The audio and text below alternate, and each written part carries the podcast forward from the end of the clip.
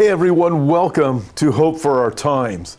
Hey, listen, before we get going, I want to update you uh, to something on September 27th, Sunday at 4 p.m. in the afternoon, uh, Pacific time, 7 o'clock uh, in the evening on the east coast of the United States, and wherever else you are in the world, uh, the time frame that fits with that 4 o'clock Pacific time. I'm going to do a prophecy update. And uh, listen, it's going to be on the Great Reset. With that, this is what I'm going to deal with why the riots are really happening and the current fire situation. We're going to be looking at those things. What's really going on behind those things? We're also going to look at climate change and climate change laws that are coming. And then we're going to be looking that evening at the great reset of the economy and the wealth transfer that I'm going to show you that is coming because we are headed into a new world order. Uh, listen, but before we get to September 27th, I'm going to give you a, a short update right now. And we're going to talk a little bit about the climate change alarmists and the laws that are coming. And believe me, these laws are going to be much more restrictive than what we have faced so far with uh, coronavirus. Uh, and I also believe this that what's happened with coronavirus and many of the regulations and laws and things that have been implemented. Uh, um, listen, it was all preparation for what is still coming. That New World Order is coming, and the global government is coming.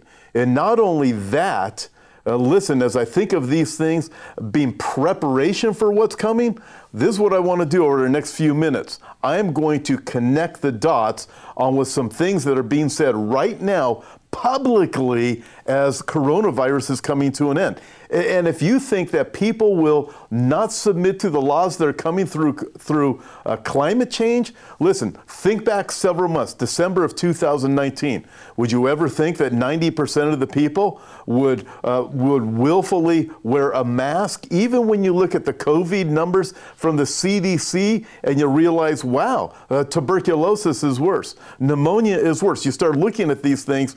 It's got, you got to ask the question, what in the world is really going on? Did you think that people would willingly surrender their freedoms? That churches would stop meeting? And on down the list, if you go back to just December of 2019.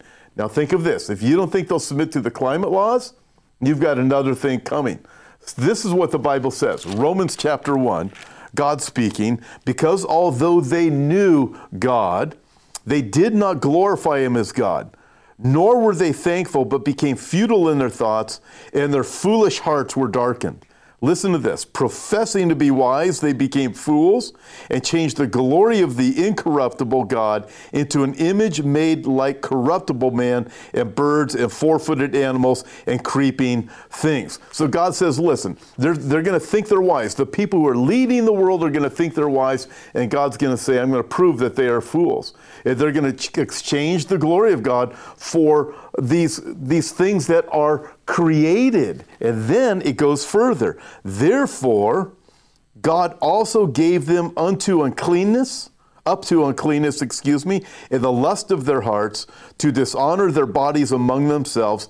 And listen to this, verse 25 of Romans chapter 1 who exchanged the truth of God for the lie and worshiped and served the creature rather than the creator who is blessed forever. Amen. For this reason, God gave them up to vile passions. You look at this and, and worship in the creation rather than the creator. Listen, this is Mother Nature. This is what is going to uh, bring upon climate laws to this planet. And they're way more restrictive than the coronavirus regulations have been. So, what's the rhetoric we're hearing now as coronavirus is winding down? We're here, be ready for a second wave of it. However, that doesn't have a lot of teeth. So, what's really happening is the shift towards the climate. Here's this article Trump blames wildfires on poor forest management, while Biden focuses on climate change. Now, if you've lived in California, you know poor forest management has been the issue for decades in California. Hence, we have fires out here every single year because of it. But what's the rhetoric? It's not poor forest management, it is climate change, according to Biden. But Barack Obama also got involved in this. And he this article says Barack Obama appears to have taken his deputy Rahm Emanuel's advice to heart. This is a quote You never want a serious crisis to go to waste. On Wednesday, Obama, this be last Wednesday, rushed to blame climate change for the wildfires ravaging the West Coast, insisting that Californian lives depend on Joe Biden beating Donald Trump in November. If we don't vote for Trump, if we don't vote for Biden, says, says Obama, it's the end of California. I say just, uh, it's the end of California as we know it. We're going to have a much better California if Biden doesn't win. Now look at this, okay? It's climate change, right?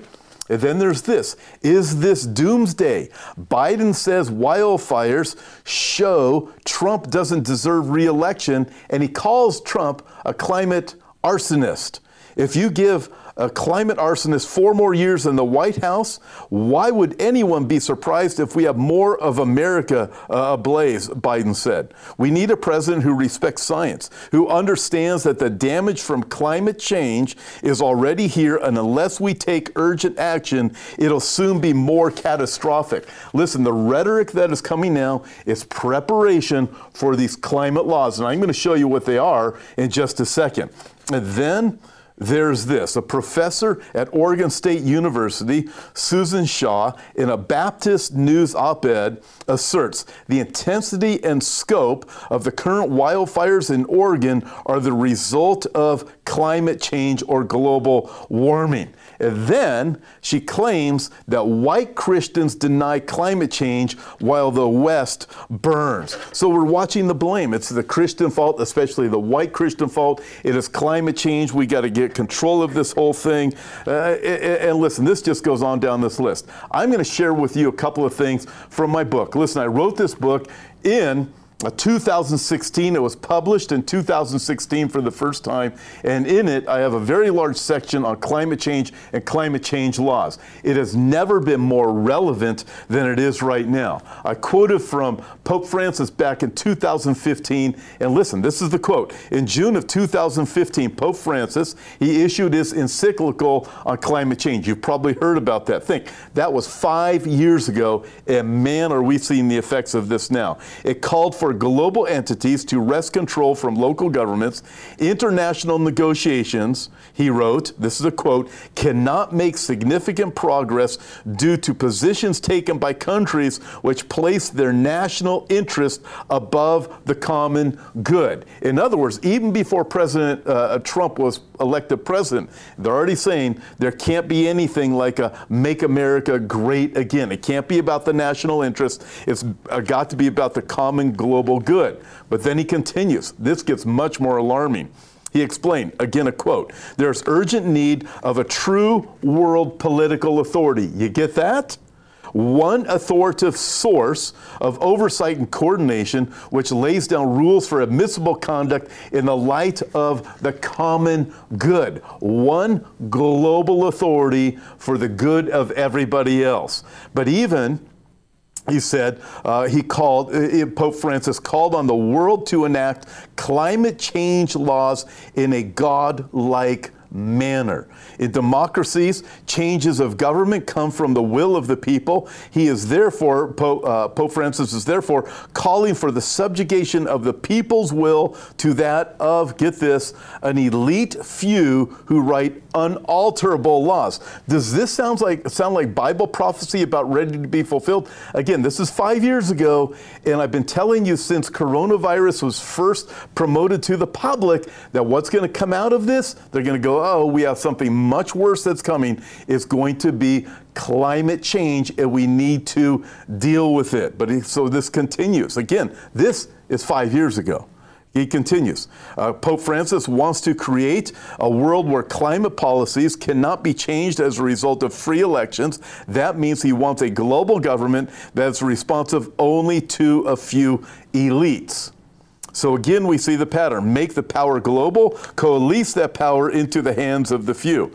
And then I write in there one of the cleverest means of creating global government is to create trade agreements that establish their own governmental authorities. Now, back then I was talking about the TPP, the Trans Pacific Partnership. Uh, Trump all, all but uh, uh, killed it. Uh, basically, the TPP, Trans Pacific Partnership, when Trump got elected, he put that to sleep. But I believe is going to be resurrected, maybe with a different name, but it is going to be resurrected one way or another. So think of this TPP created the Trans Pacific Partnership. Listen to this it created a new governmental entity called the Trans Pacific Partnership Commission, or just the Commission.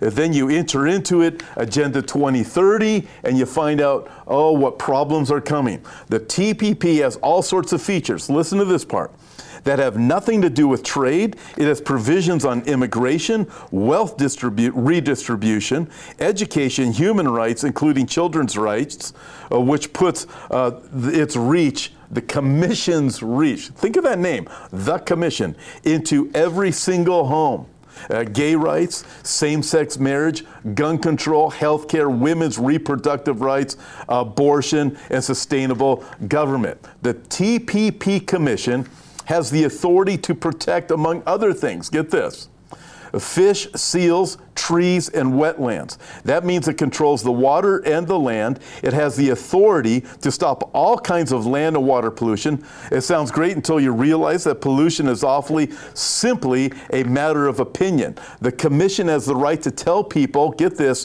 where they can and cannot live and where they can and cannot work. Listen, massive change is coming and it's coming very, very fast. We've seen it, especially here in 2019 and all fi- uh, 2020. Back in 2019, things we thought were moving fast. Here we are in 2020, and you look and you go, wow how fast things are, trans, uh, are transforming, and it all fits perfectly with Bible prophecy. And just think this this is, uh, this is what I wrote about back in 2016 in my book, America in the New World Order. Listen, if you have a Bible, you can tell which direction things are going. That's what makes this so relevant.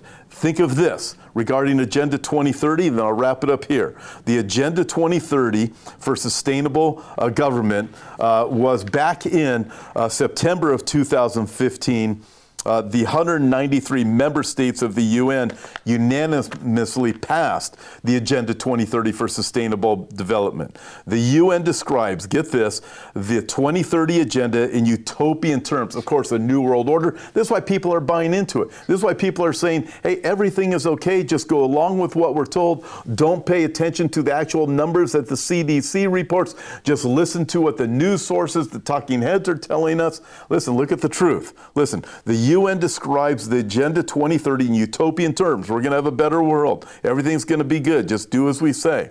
We are determined, this is a quote, for the Agenda 2030 to take the bold and transformative steps which are urgently needed to shift the world uh, onto a sustainable and resilient path. As we embark on this collective journey, we pledge that no one will be left behind. no one will be left behind. That really means this, and we're starting to see it now. It means nobody will be able to be uh, will be able to opt out of what is coming. Folks, we're already we're already prepared for it. We're already conditioned for it for all of these things that are coming with the climate change laws. And listen, these laws are going to be very restrictive and very oppressive. But what God say in Romans chapter 1? They exchange the truth for the lie. They worship the creation rather than the creator. So instead of following God and his laws, we will be subject to the laws that are created by climate change uh, pundits who are telling us this is the way it's going to be. Listen, everything is happening exactly as the Bible tells it's going to. I can't encourage you enough to be ready. You need to ask Christ to forgive you of your sins. You need to repent of your sins and surrender to Christ if you haven't already. Listen, this stuff is coming down the pipe. It's coming down exactly as the Bible said it would. You look at all of the different events and the nations that are lined up exactly as the Bible said they would 2,000 years ago, 2,500 years ago. Uh, uh, 3,000 years ago, 3,500 years ago, the Bible told us what the world would look like in the last days just before Christ returns.